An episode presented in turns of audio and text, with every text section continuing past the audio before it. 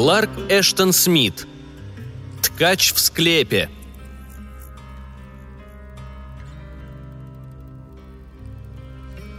Инструкции Фоморкха 59-го короля Тосуна были скрупулезными, обстоятельными и простыми, а кроме того, им нельзя было не повиноваться без выплаты штрафов, по сравнению с которыми простая смерть – вещь приятная.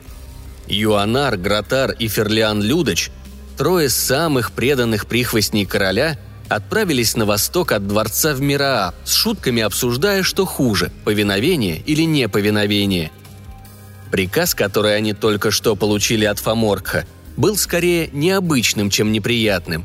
Они должны были посетить Чаонгакку, давно оставленную столицу королей Тосууна, находившуюся более чем в 90 милях на север от Мирааба среди пустынных холмов и спуститься в склеп под разрушенным дворцом, найти и вернуть в Мираабу то, что осталось от мумии короля Неприза, основателя династии, которой принадлежал Фоморг.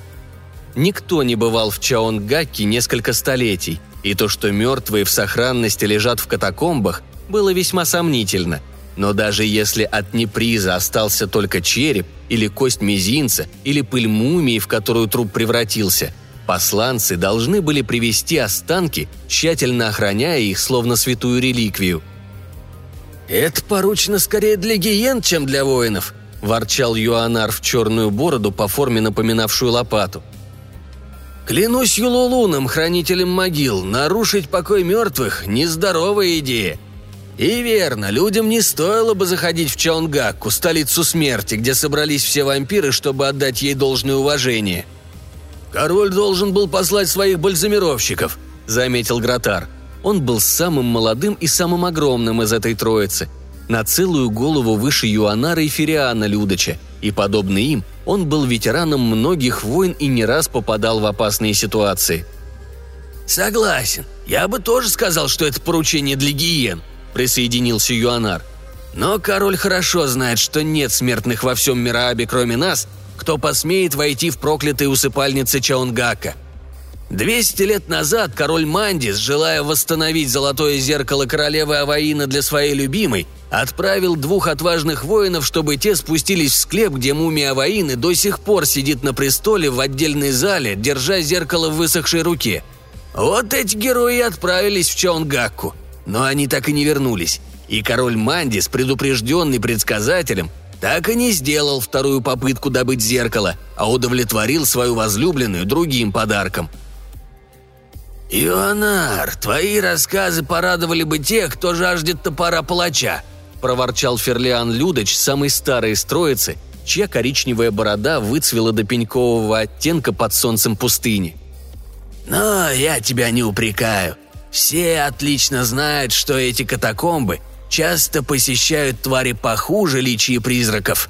Странные дьяволы перебрались туда давно, из безумной проклятой пустыни Длов. Слышал, говорят, что короли оставили Чуангакку из-за каких-то теней, что появились в полдень в залах дворца без видимой формы отбрасывающей их. И невозможно было от этих теней избавиться, хотя обряды экзорцизма проводили и жрецы, и волшебники – Люди говорят, что плоть любого, кто посмел коснуться теней или вступать в них, становилась черной и гнилой, подобно плоти старых трупов, притом за один миг. А когда одна из теней явилась и уселась на трон короля, правая рука сюзерена Агмени загнила до запястья, а потом отвалилась, подобно конечности прокаженного. И с тех пор никто не жил в Чонгакке. В самом деле, я слышал другие истории –– пробормотал Юанар. «Город главным образом оставили из-за того, что пересохли колодцы-источники. Вода исчезла после землетрясения, которое раскололо землю. Дворец королей обрушился до самого нижнего хранилища, а король Агмени сошел с ума, когда вдохнул пары, вырвавшиеся из одной трещины. И он так никогда и не оправился, даже после того, как уехал из Чонгаки и перебрался в Мирааб. «Вот это рассказ, в который я могу поверить», — объявил Гратар. «И считаю, что Фоморх унаследовал безумие своего предка Агмени. Без сомнения, королевский дом Тасун гниет и вот-вот должен рухнуть. Проститутки и волшебники роятся во дворце Фоморха подобно трупным червям. А теперь это принцесса Луналия Ксула, которую он взял в жены. Проститутка и ведьма в одном флаконе. Он послал нас сюда по поручению Лунали. Это она хочет получить мумию Тнеприза для своих проклятых целей. Тнеприз, как я слышал, был большим волшебником в свое время. И Лунали наверняка собирается воспользоваться мощной магией его костей для создания какого-нибудь приворотного зелья. Тьфу! Не нравятся мне такие поручения. На мой взгляд, в Мирабии так полным-полно мумий для создания подобных микстур, чтобы бесить возлюбленных королевы. А Фоморг только пьет и прикидывается дураком. «Побойся», — предупредил Ферлиан Людоч. «Лунале — вампир, который желает молодого и сильного. Кстати, рано или поздно может настать и твоя очередь, если, Гротар, мы вернемся живыми из этой поездки. Видел, как она смотрела на тебя». «Я бы скорее сошелся с дикой ламией», — возразил Гротар в добродетельном негодовании. «Твое отвращение тебе не поможет», — заметил Ферлиан Людыч. «Я знаю и других, кто выпил микстуры. Однако мы приближаемся к последнему винному магазину в Мираабе, а мое горло сохнет только от одной мысли о предстоящей поездке. Мне понадобится целая чаша святой воды от Юороса, чтобы смыть эту пыль». «Точно говоришь», — согласился Юанар. «Я тоже высох, как мумия Днеприза. А ты, Гротар?» «Я выпью все, только если это не любовный напиток королевы Луналии»,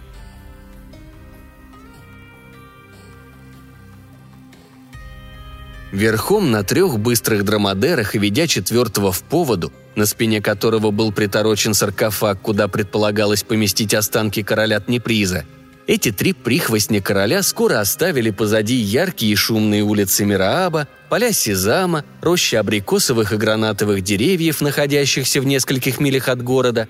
Еще до полудня они покинули маршрут караванов и свернули на дорогу, которая редко использовалась людьми, но часто львами и шакалами. Однако дорога до Чонгаки хорошо сохранилась. Две колеи от старинных колесниц все еще глубоко отмечались в почве пустыни, где дождь больше не шел ни зимой, ни летом.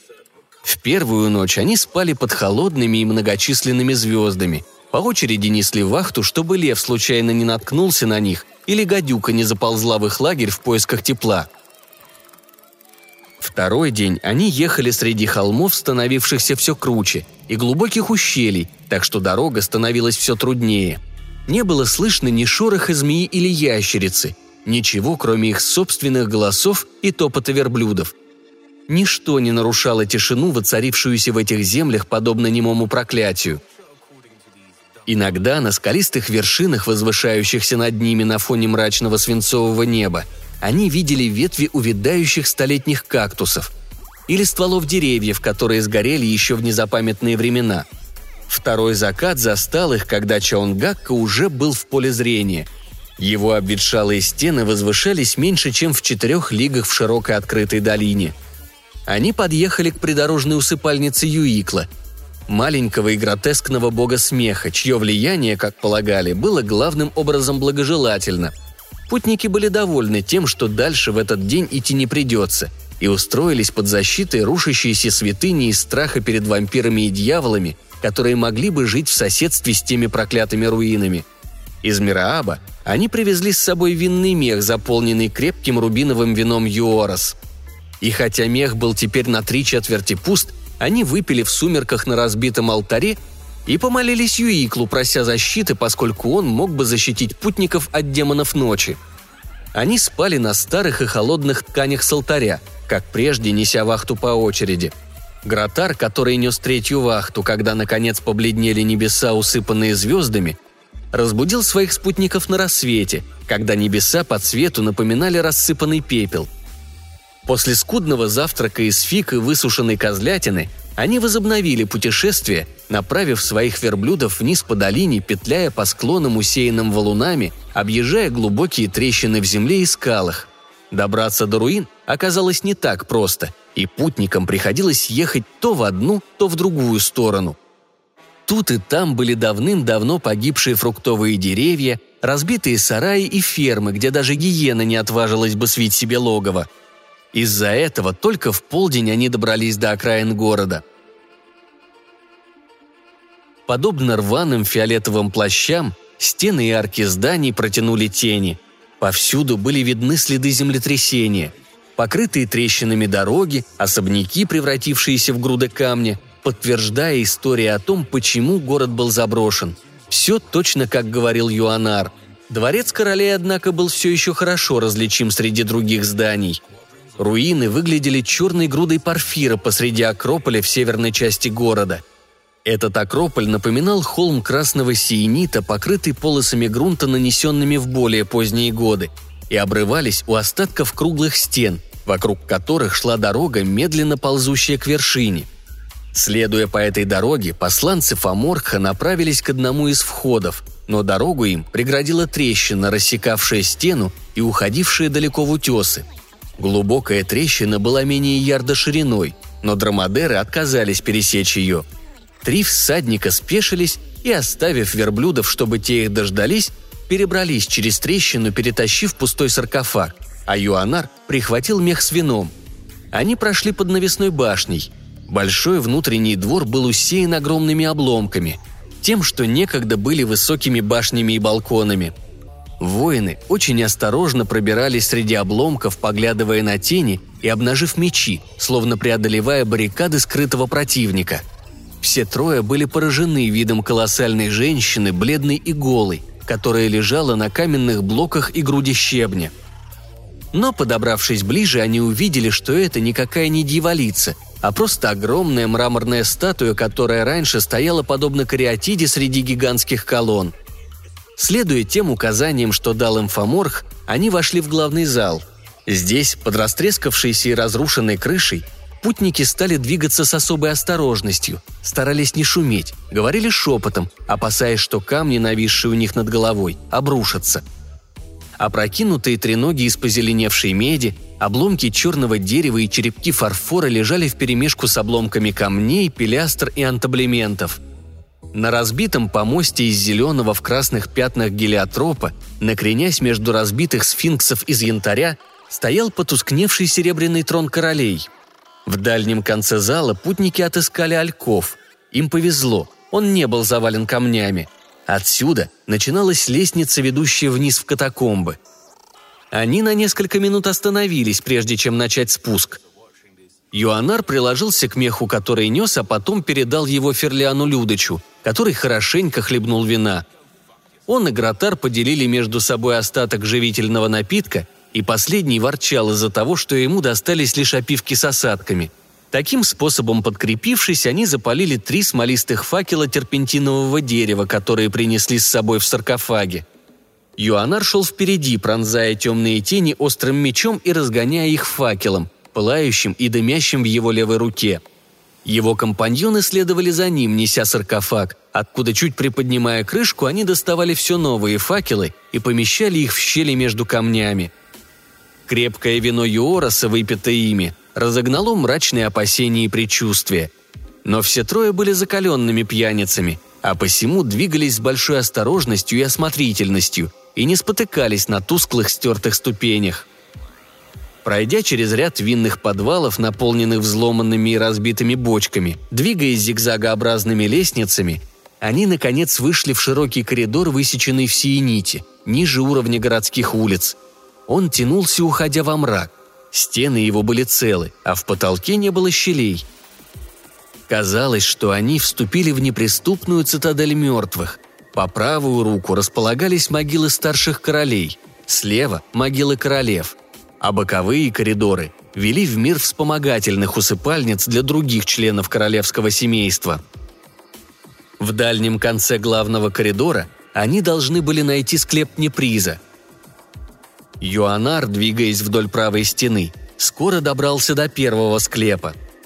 Согласно традиции, его двери были открыты – и были ниже, чем рост среднего человека, так чтобы все, кто входил в склеп, кланялись смерти. Юанар просунул факел в дверь и стал, запинаясь, читать легенду, вырезанную в камне, которая говорила, что это склеп короля Очарнила, отца Агмени. «Замечательно», – пробормотал он. «Мы здесь не найдем ничего. Здесь лежит обычный безвредный мертвец». И тут вино, которое он выпил, побудило его к своего рода браваде. Он наклонился перед дверями и сунул мерцающий факел в склеп очернила. Удивленный, он громко и зло выругался. Его спутники опустили свою ношу и сгрудились у него за спиной. Разглядывая подземную палату, которая оказалась достаточно просторной, они увидели, что та пуста. Высокое кресло, украшенное мистическими золотыми гравировками и вставками черного дерева, где должна была сидеть коронованная и завернутая в халат мумия точно как в жизни, стояло у дальней стены на низком возвышении. На нем лежала алая одежда и соболя, митра по форме напоминающая корону, серебро с черными сапфирами. Создавалось впечатление, что мертвый король разделся и ушел – Пораженные воины разом отрезвели, почувствовав холод зловещей тайны. Юанар, однако, решился зайти в склеп. Он осмотрел все темные углы, приподнял и осмотрел одежду очернила, но не нашел никакого ключа к загадке исчезновения мумии. В склепе не было пыли, никаких видимых следов и даже самого слабого аромата разложения. Юанар присоединился к товарищам, и три пары глаз уставились друг на друга в жутком испуге – Выждав какое-то время, путники возобновили свое исследование коридора. И Юанар, заглядывающий в дверной проем каждого склепа, останавливался, прежде чем сунуть руку с факелом в дрожащую темноту, только для того, чтобы обнаружить очередной пустой трон и регалии королевской власти. Не было, казалось, никакого разумного объяснения для исчезновения мумий, для сохранения которых использовались могучие специи Востока вместе с содой – что делало их практически неподвластными времени. Судя по обстановке, грабителей могил тут не было, потому как едва ли они оставили бы россыпи драгоценных камней, тканей и металлов. Кости были бы разбросаны, а одеяния были бы разорваны. Мифические ужасы Чаунгаки стали намного реальнее. Посланцы испуганно глядели и прислушивались, продолжая бродить по безмолвным склепам – Теперь, после того, как они убедились, что дюжина или более могил пусты, они увидели несколько стальных вещиц, поблескивающих впереди на полу коридора. Присмотревшись внимательнее, путники уверились, что это два меча, два шлема и панцири слегка устаревшего типа, какие носили прежде воина Тасууна. Они могли принадлежать невернувшимся храбрецам, посланным королем Мандисом, чтобы забрать зеркало Аваины – Юанар, Гратар и Ферлиан Людоч, рассматривая эти зловещие реликвии, были захвачены ужасным желанием выполнить поручение короля и вернуться наверх, туда, где светит солнце. Они поспешно, не останавливаясь, стали осматривать отдельные могилы, на ходу обсуждая, что они станут делать, если мумия, которую они искали для Фоморкха и Луналии, исчезла подобно всем остальным. Король приказал, чтобы они принесли все, что осталось от неприза – и воины знали, что никакие оправдания или объяснения их неудачи не будут приняты. При таких обстоятельствах им не стоило возвращаться в Мирааб. Единственный шанс спастись – бежать из северной пустыни по караванному пути к Зулбхасейру или к Сулагу. Казалось, что они прошли уже огромное расстояние среди склепов, которые становились все древнее. Здесь камни были более мягкими, а землетрясение сильно повредило подземелье – Пол засыпало осколками камней, и в потолке было полно трещин, а некоторые из склепов оказались частично завалены, но Юанар и его спутники отлично видели, что те пусты. Приблизившись к концу коридора, они оказались над пропастью, разделяющей и потолок, и пол, расколовшей стены и перемычку между склепами.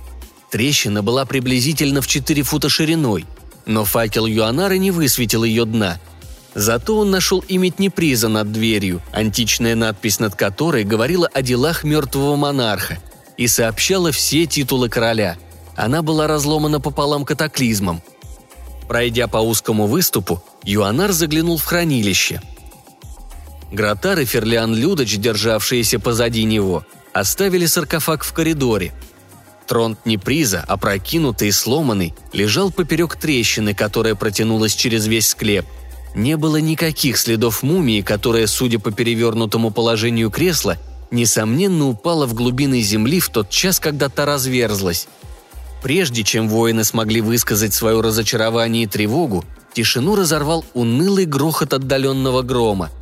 Камень задрожал под их ногами, стены дрогнули, и шум обвала разорвал тишину. Потом он стал громче, и в нем зазвучали неприятные нотки. Твердый пол, казалось, поднялся и опал в отвратительном плавном движении. А затем, когда воины повернулись, чтобы бежать, вселенная обрушилась на них ревущим потопом ночи и обломков – Гратар, проснувшись в темноте, был уверен в том, что его завалило, словно скала обрушилась ему на ноги. Его голова пульсировала и болела, будто его оглушили булавой. Он обнаружил, что его руки и тело свободны. Но когда он попробовал вытащить ноги, боль стала невыносимой, и он снова потерял сознание. Ужас пришел к нему, подобно сжимающимся омерзительным пальцем, когда он понял, в какой ситуации оказался – Видимо, случилось землетрясение, вроде того, из-за которого люди покинули Чаонгакку, и он, и его товарищи оказались погребенными в катакомбах. Он много раз громко позвал Юанара и Ферлиана Людоча, но не было никакого стона, ни шороха, говорящего, что те все еще живы. Протянув правую руку, Гротар натолкнулся на груду щебня. Чуть повернувшись, он нашел несколько бесформенных каменных обломков, и среди них гладкую и круглую штуковину с острым гребнем посередине. Он узнал шлем, который носил один из его спутников. Даже напрягшись изо всех сил, Гротар не смог дотянуться дальше и идентифицировать владельца. Металл был сильно вдавлен, гребень погнут, как будто по шлему ударили чем-то тяжелым. Несмотря на свое затруднительное положение, жесткий характер Гротара не дал ему впасть в отчаяние. Он потянулся и сел – а вытянувшись вперед, умудрился дотянуться до огромного блока, который придавил ему ноги. Гротар навалился на него с усилием, достойным Геркулеса, бушуя, подобно пойманному льву. Но гигантский камень оставался неподвижным. В течение нескольких часов он боролся с ним, словно с крошечным демоном. Его безумие утихло только тогда, когда он выбился из сил.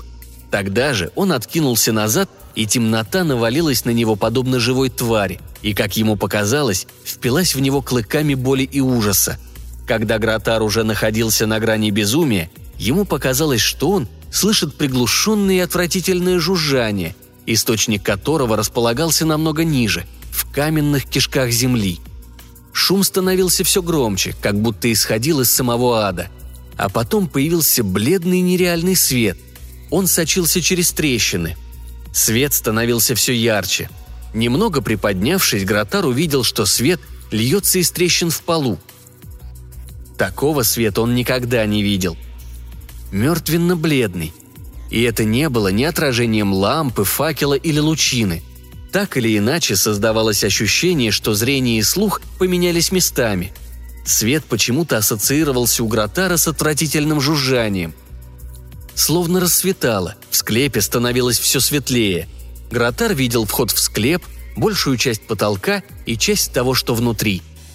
Тела Ферлиана, Людоча и Юанара лежали рядом с пропастью, которая стала намного шире. И Гротар был уверен, что оба его спутника мертвы. Сидеющая борода Ферлиана Людоча была темной от пропитавшей ее крови от разбитого черепа, а Юанара наполовину засыпала грудой каменных блоков и осколков, из-под которых торчали только часть его туловища и левая рука – он все еще сжимал в руке факел. Все это Гротар видел неопределенно, словно во сне. А потом он увидел источник странного света. Холодный, яркий, бесцветный шар. Круглый, как дождевик, и большой, словно человеческая голова. Он появился из трещины и застыл над ней, словно подражая луне. Странная вещь колебалась, словно непрерывно вибрировала. И как будто вызванной этой вибрацией, по коридору лилось приглушенное жужжание – Свет исходил от шара вибрирующими волнами. Еще одна волна страха накатила на Гротара. Казалось, свет и звук воздействовали на него, словно некие чары. Он сидел окаменев, забыв о своей боли и отчаянии, в то время как шар несколько секунд парил над пропастью, а затем поплыл медленно над полом, пока не повис над засыпанным юанаром.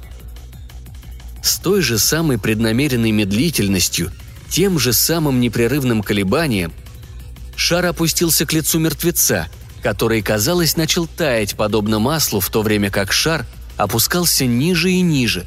Жужжание стало громче. Шар пылал жутким блеском.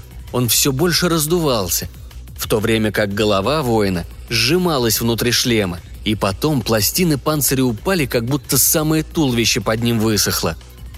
Гротар четко видел ужасающее видение, но его мозг занемел, как будто он принял настой болиголова. Было трудно вспомнить, трудно что-то думать. Но так или иначе он вспомнил пустые могилы, брошенные короны и одеяния. Загадка отсутствующих мумий, которая поставила в тупик его и его спутников, казалась решена. Тварь, которая кормилась юанаром, была совершенно ни на что не похожа. Это был обитатель ада, освобожденный демонами землетрясения. Теперь, словно в оцепенении, Гротар видел, как постепенно расползался завал, под которым были погребены ноги и бедра Юанара. Шлем и кольчуга походили на пустые черепки. Вытянутая рука увидала, сокращаясь, и сами кости истощались, продолжая таять и плавиться. Шар стал больше. Он мерцал, словно грязный рубин, подобно полной луне. От него будто исходили веревки и нити – Жемчужные мерцающие цвета, которые, казалось, прикрепляли шар к разрушенному полу, стенам и крыше, подобно паутине паука. Их становилось все больше и больше, и они словно сплетали занавес между Гротаром и пропастью, касались Ферлиана Людоча и самого Гротара, пока сверкающий шар не скрылся за арабесками мрачного опала. Теперь паутина заполнила весь склеп. Она мерцала и блестела сотни изменяющихся оттенков – она расцветала прозрачными цветами и оттенками, которые усиливались и исчезали словно под воздействием некромантии. Гротар был ослеплен, он все сильнее запутывался в сверхъестественной сети. Неземной холод, как от пальцев смерти, исходил от дрожащих нитей, цеплявшихся за его руки и лицо. Он не мог сказать, сколько продолжалось это плетение. Наконец он увидел, как утончаются мерцающие нити, как тают дрожащие арабески. Шар творение злой красоты, живое и мыслящее каким-то неподдающимся расшифровке образом, поднялся от пустой брони Юанара. Он уменьшился до своего прежнего размера и принял цвет крови и опала. Он по-прежнему висел чуть выше пропасти. Гротар чувствовал, что тварь наблюдает за ним. Наблюдает за Ферлианом Людочем. А потом, подобно приспешнику нижних пещер, шар медленно опустился в трещину – Свет в склепе угас, и Гротар остался в полной темноте. После этого были приступы лихорадки, жажды и безумия, мучения и дремоты. Он снова боролся против массивного блока, который держал его в плену. Он безумно кричал, выл подобно волку, а когда лежал на спине, в тишине слышал многочисленные бормочущие голоса вампиров, которые обсуждали его. Гангрена развивалась стремительно – Раздробленные конечности, казалось, пульсировали от боли, подобно печени Прометея. В бреду Гротар потянулся за мечом и попытался отрубить себе ноги, но кончилось это всего лишь обмороком от потери крови. Очнувшись настолько слабым, что не мог даже поднять голову, он увидел, что вновь появился свет. Вновь услышал непрерывное жужжание, которое заполнило хранилище. Гротар знал, что происходит, и ужас вновь охватил его – он знал, что ткач вновь поднялся из пропасти и знал, зачем тот пришел. Тем не менее, Гротар повернул голову и уставился на пытающий шар, который в этот раз неторопливо опустился на лицо Ферлиана Людоча. Вновь он увидел, как шар неприлично распух и стал напоминать полную луну, а потом начал кормиться плотью старого воина. Снова ослепленный Гротар наблюдал узор паутины нечестивых цветов – смертоносно сверкающие узоры, затянувшие вуалью разрушенный склеп, создавая при этом удивительные иллюзии. Снова, подобно умирающему жуку, он чувствовал, как холодна эта сеть из неземных нитей. А удивительные цветы, созданные искусством некроманта, расцветали и чахли в воздухе у него над головой. Но еще до того, как паутина исчезла, природа смилостивилась над Гротаром, и он потерял сознание, провалился в бездонную тьму – а ткач тем временем закончил свои дела и вернулся в пропасть. Гротар то метался в лихорадке, то лежал на спине, готовый лишиться чувств. Но смерть не приходила. Гротар жил благодаря своей юности и огромной силе. А потом в третий раз он увидел, как разгорается богомерзкий свет. Снова услышал таинственное жужжание. В этот раз ткач повис над ним – бледный, сверкающий и вибрирующий. И Гратар понял – ткач ждет, когда он умрет. Подняв меч слабеющей рукой, Гратар попытался отогнать чудовище. Но тварь парила над ним, настороженная и внимательная, держась вне его досягаемости. Гратару показалось, что светящийся шар наблюдает за ним, подобно стервятнику. Меч выпал из его руки.